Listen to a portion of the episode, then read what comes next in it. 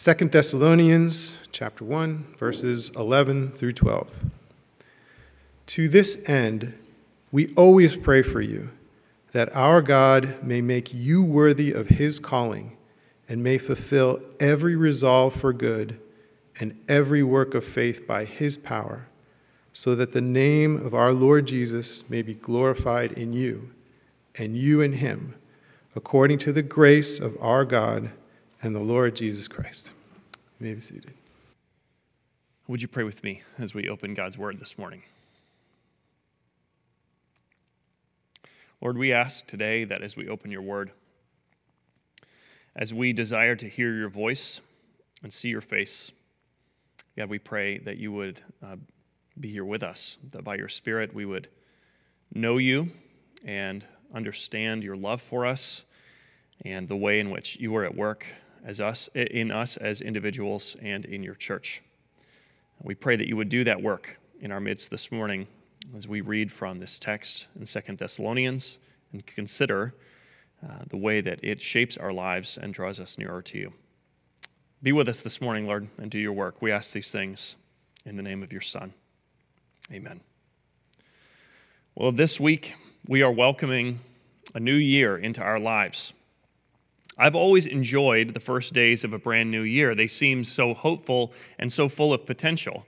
There's something comforting about a blank slate, something uplifting, especially after the type of year that we have just had. And because of that hopeful and fresh start, I'm sure that some of you, like me, have made New Year's resolutions with the hope that this year will be different and better than last year because we will do better and be better than we did last year. I do this most Januaries. Most New Year's start off with some sort of New Year's resolution, though I don't have a great record of success. Several years ago, I told Jessica, my wife, that I wanted to buy a bike to ride to work every day. I was excited to keep track of the days that I rode to work and then to record the, the price of gas on the days that I rode to work so that I could calculate exactly how much money I was saving and so that I would know the exact day that my new bike paid for itself. So I bought the bike and I rode it to work that first day. And when I got home, I, I filled in that date and the price of gas on the spreadsheet that I had printed out and hung on the wall. A year later, when I finally took the spreadsheet down, it wasn't because I had finally saved enough money to pay for the bike. It was because there was only ever one line filled in the one day that I actually rode my bike to work. And now, eight years later, Jessica still jokingly reminds me that I have a few more miles to go if I'm going to pay that bike off. Maybe you are better at resolutions than I am, but for most of us, February or March comes along and the wheels start to fall off. Maybe that's already happened by January 2nd, like it did for me. How many times have I heard people talk about how they started the year with a Bible reading plan? with the eager anticipation to see the Lord reveal himself in his word, only to have things fall apart by Valentine's Day. How many times have I heard students say, with utter sincerity and earnest desire, that they wanted to get their faith back on track, to deepen their relationship with God, only to fall back into old habits and stunted spiritual growth? We are not great at resolutions. And when it comes to spiritual matters, there's a good reason for that. The problem of our sin and our distance from God is not just a bad habit that we should try harder to break. It is, as Scripture describes it to us, a slavery that we just cannot break ourselves free from. But Scripture also affirms that we should keep trying. We ought to fight against the inward current pushing us toward sin and toward uh, the ungodliness that dwells in each of us, and instead set our sights on maturity in faith and obedience to God's word. If there was ever a, be- a beginning of a new year that does not bring with it a renewed desire to deepen our joy and trust in the gospel and obedience to the word of Christ, if there is ever a dawn that comes of a new day that does not bring it with it a fresh longing for God and for his comfort, then that is where we ought to start. That should be our first prayer that God would do his work in us to make our hearts alive with a new resolve to grow in faith. It is right to begin a new year and every new day with a resolution to do better and to know God more to obey his word more faithfully. And here in this short passage from the book of Second Thessalonians, we see that when it comes to resolutions to grow as followers of Christ, there is a right way to go about it. The Apostle Paul wrote this, his second letter to the church in Thessalonica, very early in his career as a missionary. After 1 Thessalonians, it is one of the earliest written books in the New Testament, while the Christian movement was just getting established. Paul had traveled to the city of Thessalonica very early on, shared the gospel with the people there, and planted a church that he cared deeply for. So when word reached him that the new Christians in this city were being brutally persecuted, he was deeply concerned for them. He wanted to encourage them to press on, to keep standing for the gospel, and to keep seeking the Lord. He wanted to strengthen them as much as he could as their brother in Christ to run their race well, as he would describe the Christian life many years later. And this passage is part of that encouragement. He tells them that he and his fellow missionaries are always praying for them. By always, Paul evidently means that he is consistent in his concern for them, and that there isn't a day that goes by without his lifting them up in prayer. We see this throughout Paul's letters. He was evidently a man of prayer, an abiding love for Christians in churches scattered all over. So, given the circumstances of the persecution that has sprung up in Thessalonica, this is Paul's natural response. I know people like that. Some of you are people that I would describe this way people whose first and most natural language is not English or Spanish or Mandarin, it is the language of prayer. This Christmas, I was given a biography of the great British pastor Charles Spurgeon, and it describes him as a man of prayer. He wrote that at one point he was troubled by shallow prayers that he heard among Christians, noting, I can readily tell when a brother is praying or when he is only performing or playing at prayer. Oh, for a sincere groan one sigh of the soul has more power in it than a half hour's recitation of pretty, pious words. This, I think, is something that Paul understood. Prayer is a disposition toward God, an ongoing plea for his intervention and mercy, uttered in the words of the soul. And in such prayer, there is true power. Perhaps you hear that and you think that doesn't really describe you. If I'm honest, it does not really describe me. Instead, my habit, my instinct, is to jump into action. When something is wrong, when Thessalonian Christians are being martyred and abused, my instinct is to act, to strategize, to think about how we could solve this problem. Paul's is to pray. That difference is important. And it shapes the way that Paul seeks to encourage these friends of his in their hardship as we'll see in the lines that follow. He prays specifically for two things first, for their worthiness, and second, for their resolve. He says, We always pray for you, that God may make you worthy of his calling. This is the continual longing of Paul's heart, that God would make them worthy of his calling. Scholars have wrestled with this line for 2,000 years since it was first written. People have wondered what does Paul mean by worthy? Some argue that Paul hopes the Thessalonian believers will be built up, that they will be refined and made holy by God so that they are worthy to be called his children. Others say that the point here is that Paul hopes God will make their lives demonstrate the value of the God who is calling them. John Piper, the pastor and theologian, writing on this verse, argues that Paul hopes the Thessalonians will walk in a manner that shows the worth of the calling itself, not their worth that they will walk in a way that calls attention to the calling, not to themselves. Both perspectives are helpful and probably have their merit. But we don't really have to choose one over the other to get at the main point that Paul is making here. He hopes that God will be the one at work in the lives of these people to transform them, to build them up, to sustain them, and to preserve them. We can know for certain that worthy as Paul uses it here, does not mean deserving, because no one deserves God's call or a relationship with Him. Paul makes that point very clearly throughout all of his writing, declaring that all have sinned and fallen short of the glory of God. So Paul sets his hope on God's intervention, not on their goodness. He knows that God is the one who has called them to faith. He knows that God has worked their salvation, and now he looks to God to continue what he has begun in them and will bring it to fulfillment. It's the same idea that characterizes his prayer for the, uh, the, the church in Philippi in the opening lines of the book of Philippians when he told the believers there, I am sure of this, that he who began a good work in you will bring it to completion at the day of Jesus Christ. It is this confidence that leads to Paul's second prayer that God may fulfill every resolve for good and every work of faith.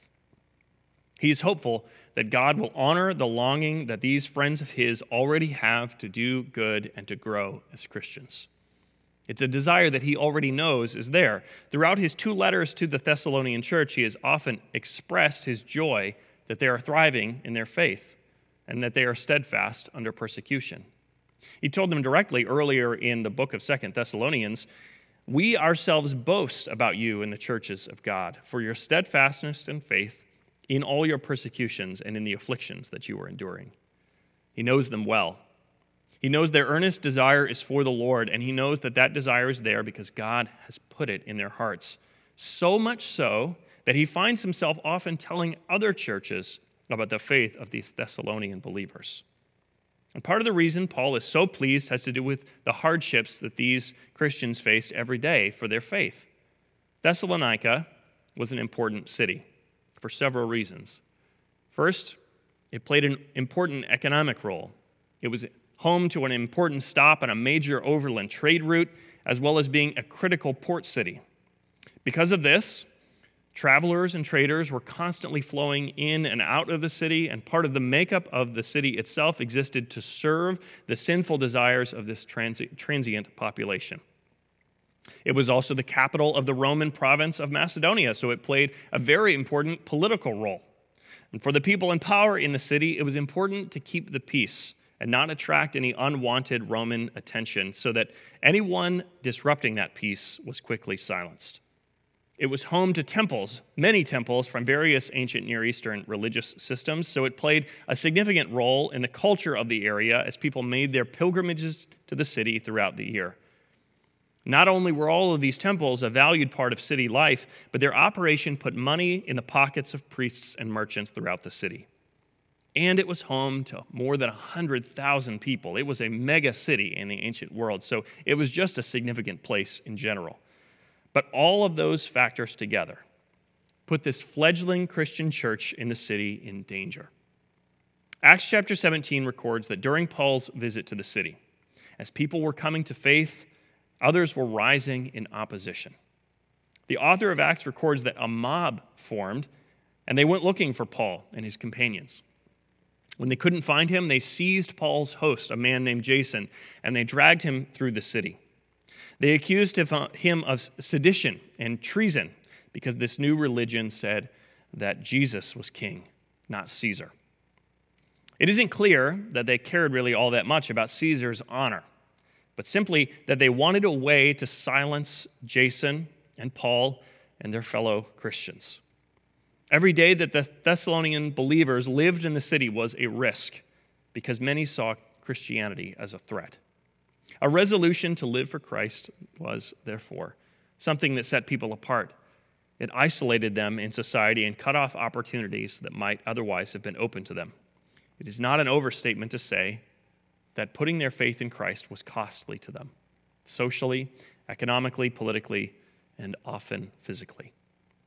They are living out the truth of Jesus' statement that you will be hated on account of my name. It's something we may want to avoid facing, but the truth is that living for Christ and in obedience to his word will come at a cost. Yet these Thessalonian believers did. Day after day, they did endure. They looked to Christ. They determined to know him more and to honor him with their lives more. That is the background that informs how we will understand Paul's constant prayers for them it's important that he doesn't tell them simply to be strong. That's the sort of encouragement we might expect because it's the sort of thing we often hear and tell one another. Rather than telling them to look inside themselves, to be true to themselves, to find comfort in their community, or to follow their hearts to the peace that they're looking for, he tells them that they will find it elsewhere Instead of saying those things, he prays that God would fulfill every resolve for good and every work of faith by his power. The strength to succeed, to serve God amid such opposition, to treasure Christ when it, when it is costly to do so, to deepen their joy in the gospel, the strength to accomplish all of these things will not be their own. It will be God's moving in them. This is, I think, a better encouragement. Paul could have written a letter admonishing them to be tough, to buck up and stay strong. And elsewhere, he does do that kind of thing. He does give instruction for Christians who are growing in their faith and facing opposition. In fact, right here in chapter 3 of this book, in Second Thessalonians, uh, Paul will offer a strong indictment of some among the church in Thessalonica and how they ought to be conducting themselves. Elsewhere, he has written that we should walk in a manner worthy of God and, that, and to walk in a manner worthy of the calling to which you have been called. Christians in Thessalonica and everywhere should desire that their lives would honor the God who has called them as his sons and daughters, and he will tell them, Do not grow weary in doing good. We know that Scripture instructs believers to pursue righteousness, and that it is something we should strive for and resolve to attain. But what this passage here in 2 Thessalonians 2 helps us understand is that God is the one who will make that resolution become a reality. And that is a better encouragement. Because often we give ourselves too much responsibility. We lay on our own shoulders the burden of spiritual growth, both in our own lives and in the lives of others that we pour into whether they are our children, our friends, our coworkers, or whatever. We assume that if we don't do things just right, everything might fall apart. And conversely, that if we do get things just right, we will bring ourselves and others closer to God and into deeper and more lasting joy. But that way of thinking is flawed for one important reason. We are still full of pride, still flawed, and the bonds of our slavery to sin are constantly trying to wrap us up again. We give ourselves a responsibility to do what none of us is actually capable of doing.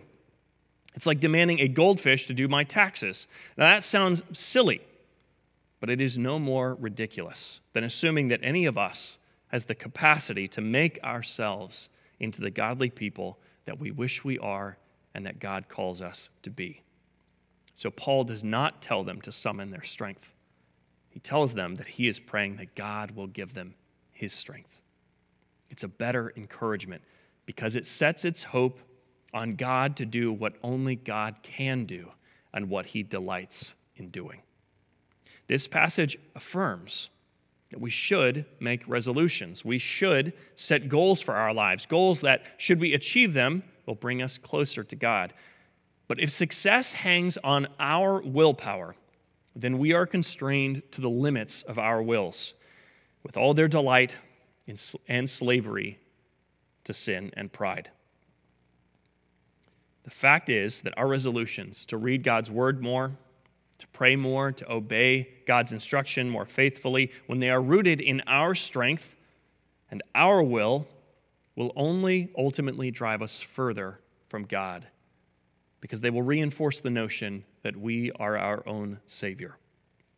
Paul's prayer is for their resolve that they would truly seek the Lord, but his and his hope is that they will be godly people, but his trust is in God's power to bring it about. That example should be instructive to us, both as we seek to do God, good and as we seek to love one another well. In our desire to grow spiritually and to come closer to God and to live more and more in accordance with His will, we ought to look to Him as the one who can bring it about. We ought to pray, as Paul does, and as Charles Spurgeon did, with hopeful anticipation and expectation that God will move. All our decisions and every resolve to do good should be rooted in a dependence on God. Just as we know that apart from God's plan of salvation, we cannot save ourselves. If we're honest, we know that it is not in us to conquer sin nor to atone for it. So we look to Christ, whose perfect life and atoning death are our justification. So too do we look to his spirit for our sanctification, which is just a fancy way of, of being made into the godly people that we are called to be. And as we grow, we know that it is not our strength that has brought us here, but our God's strength, so that none of us has room to boast. Paul certainly understood that. He knew that this was God's work, not ours. And because of that, no Christian has room to brag. I remember years ago, uh, I got to hear a well known pastor and author speak at a conference that I was attending. He had published dozens of books. He was invited to speak at important events all around the world and was well respected among Christians worldwide. And during a question and answer time, someone asked him, With all your success and the acclaim that is often given to you, how do you stay humble? And I remember his answer. He said, Well, humility is a funny thing. If I work hard to become humble, eventually I'll become proud of how humble I am. The point is not to look inward for what it takes to become humble, because that just puts me at the center of things, and that's the thing I'm trying to avoid doing. But instead, to behold our holy and eternal God. If I ever start to feel like a big shot, he said, I read Job or Genesis or the Psalms, and I suddenly feel as I really am a man of dust who God mercifully cares for. He had no room to boast, and he knew it. He knew who he was. He knew that if he did any mighty things for the kingdom of God, it was not by his might, but by God's, because God is the only one with the right to boast. And we see here in our passage in Second Thessalonians, it is for the glory of God. Paul says that he is praying these things, that God would make his friends worthy of their calling and fulfill their resolve to do good, so that the name of our Lord Jesus Christ might be glorified in you. Ultimately, that is what's underneath all of Paul's instruction to Christians in all of the letters that he writes. The hope that by God's grace and power, God will bring his people to maturity and holiness so that his glory will be revealed. He will be shown to be the just and the justifier, the one who is righteous and who makes his people righteous. He will be shown to be holy and the one who makes his people holy. God had already given his people his law and the standard of righteousness and holiness that he called them to, and generation after generation proved that they were unable to keep it. And if we think we are any different, we need only look at a single day of our lives with honest eyes to see that we are just the same. Like the ancient Israelites, we may hold God's very word and instruction in our hands, and we will still fail to abide in it. But God can, and He does, and He delights to bring holiness about in His people. And as He does, it is His glory that is revealed, not ours. So, Paul's encouragement to his friends in Thessalonica and to us is truly a comfort, a better encouragement, because we know that the burden is laid on God, the one with the power and the strength to carry it. But the final line of this passage shows us that there is even more to this promise. God works in his people, we read, so that Jesus will be glorified in you and you in him, according to the grace of our God and the Lord Jesus Christ.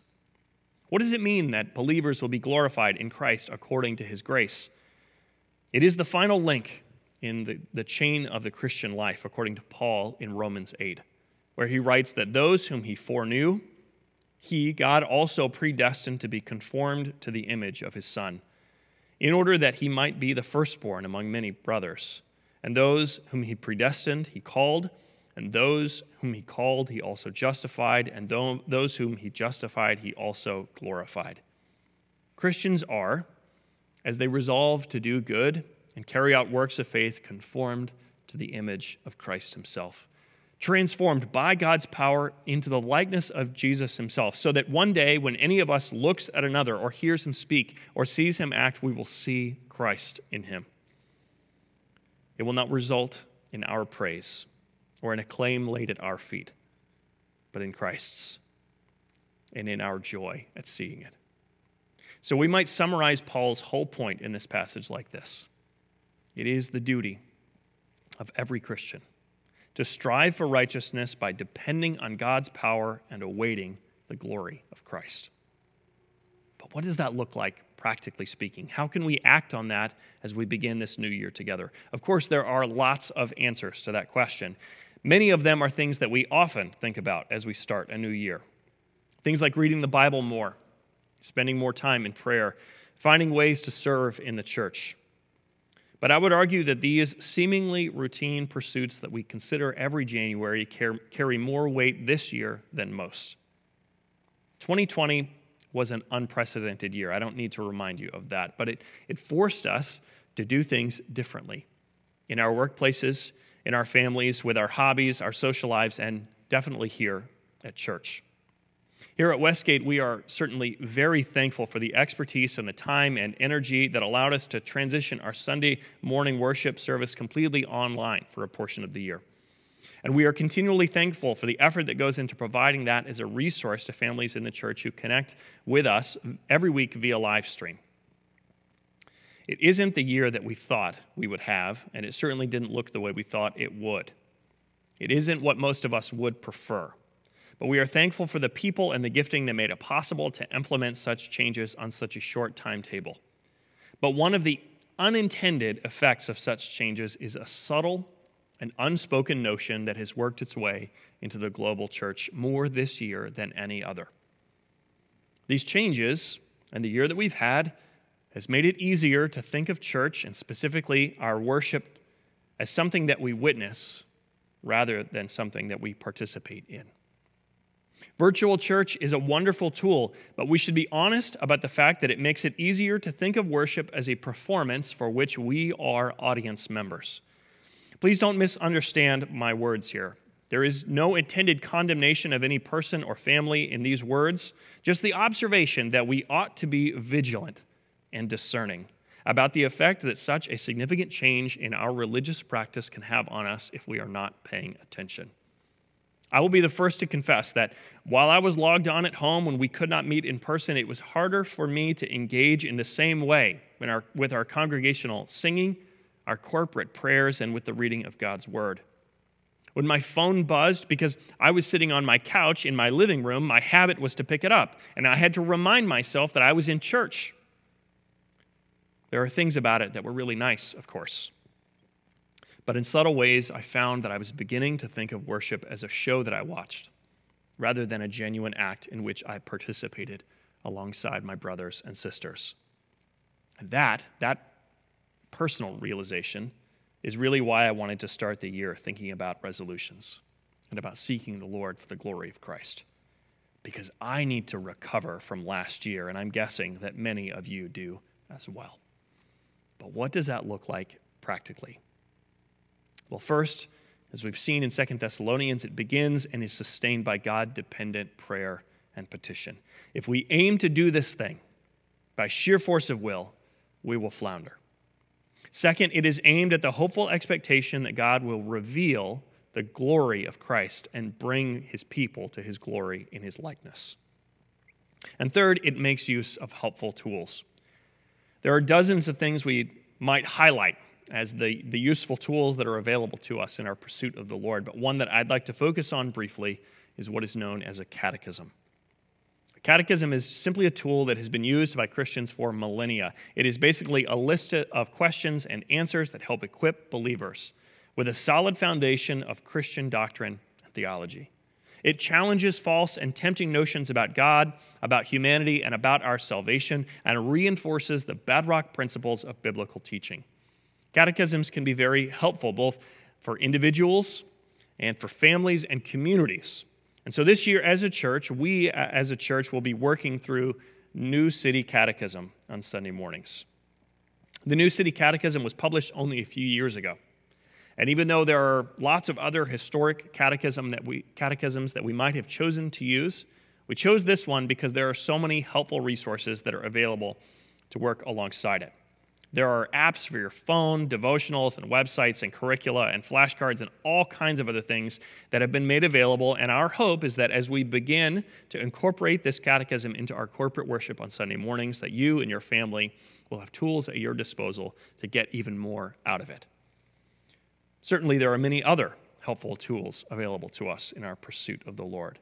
We live in an age when it has never been easier to make use of Bible reading plans that will walk us through God's Word.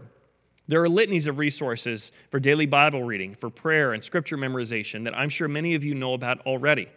There are tools that help develop godly habits, to organize family worship, to equip us to share our faith and to engage in discipleship and deepen our knowledge of theology.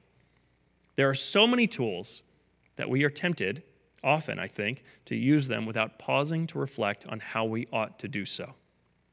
This passage reminds us that we should seek the Lord. And second, that we should remember that God delights to make his people worthy of his calling by his power and for the glory of his Son. It is good for us to be intentional and disciplined and purposeful as we look at the year ahead of us. I hope that you are optimistic about 2021, that it will be better than the year we've just left behind, and that it will see us become the godly men and women that we have been called to be. But as we make our resolutions, and as we set our sights on the duty of our calling to seek the Lord, let us be careful to not give ourselves a responsibility that we are not strong enough to bear. Instead, let us look to God for strength to persevere amid the costly nature of seeking Him and serving Him in a world that has rejected Him, and set our hope on the grace, on His grace to bring about the, the desire that He has for all who call Him Lord to be made into the glorious likeness of His Son. Would you pray with me? Lord, today we are grateful for your word. We praise you our holy God who has revealed your will and your attributes and your love for your church in the words of Scripture. And we are thankful for the ways that you speak to us today through books like Second Thessalonians. As we begin this new year, instruct us in the way that we ought to go, guide us in obedience, and by your Spirit give us joy to follow where you lead. In your grace, make this a year in which we flourish both individually and as a church family in matters of faith and righteousness.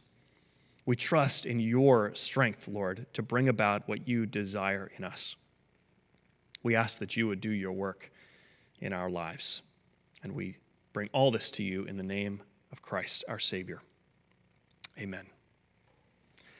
Now, as we respond to the encouragement that God desires to be at work in us for our good and His glory, let us respond by standing to sing. O church, arise. In Ephesians 6, Paul closed his letter to the church by telling them, finally, be strong in the Lord and in, in, in, the strength of his might. Put on the whole armor of God that you may be able to stand against the schemes of the devil. As we sing this morning, let us seek the Lord's strength to persevere and to praise him for providing all that we need to carry on and flourish amid bitter hardship.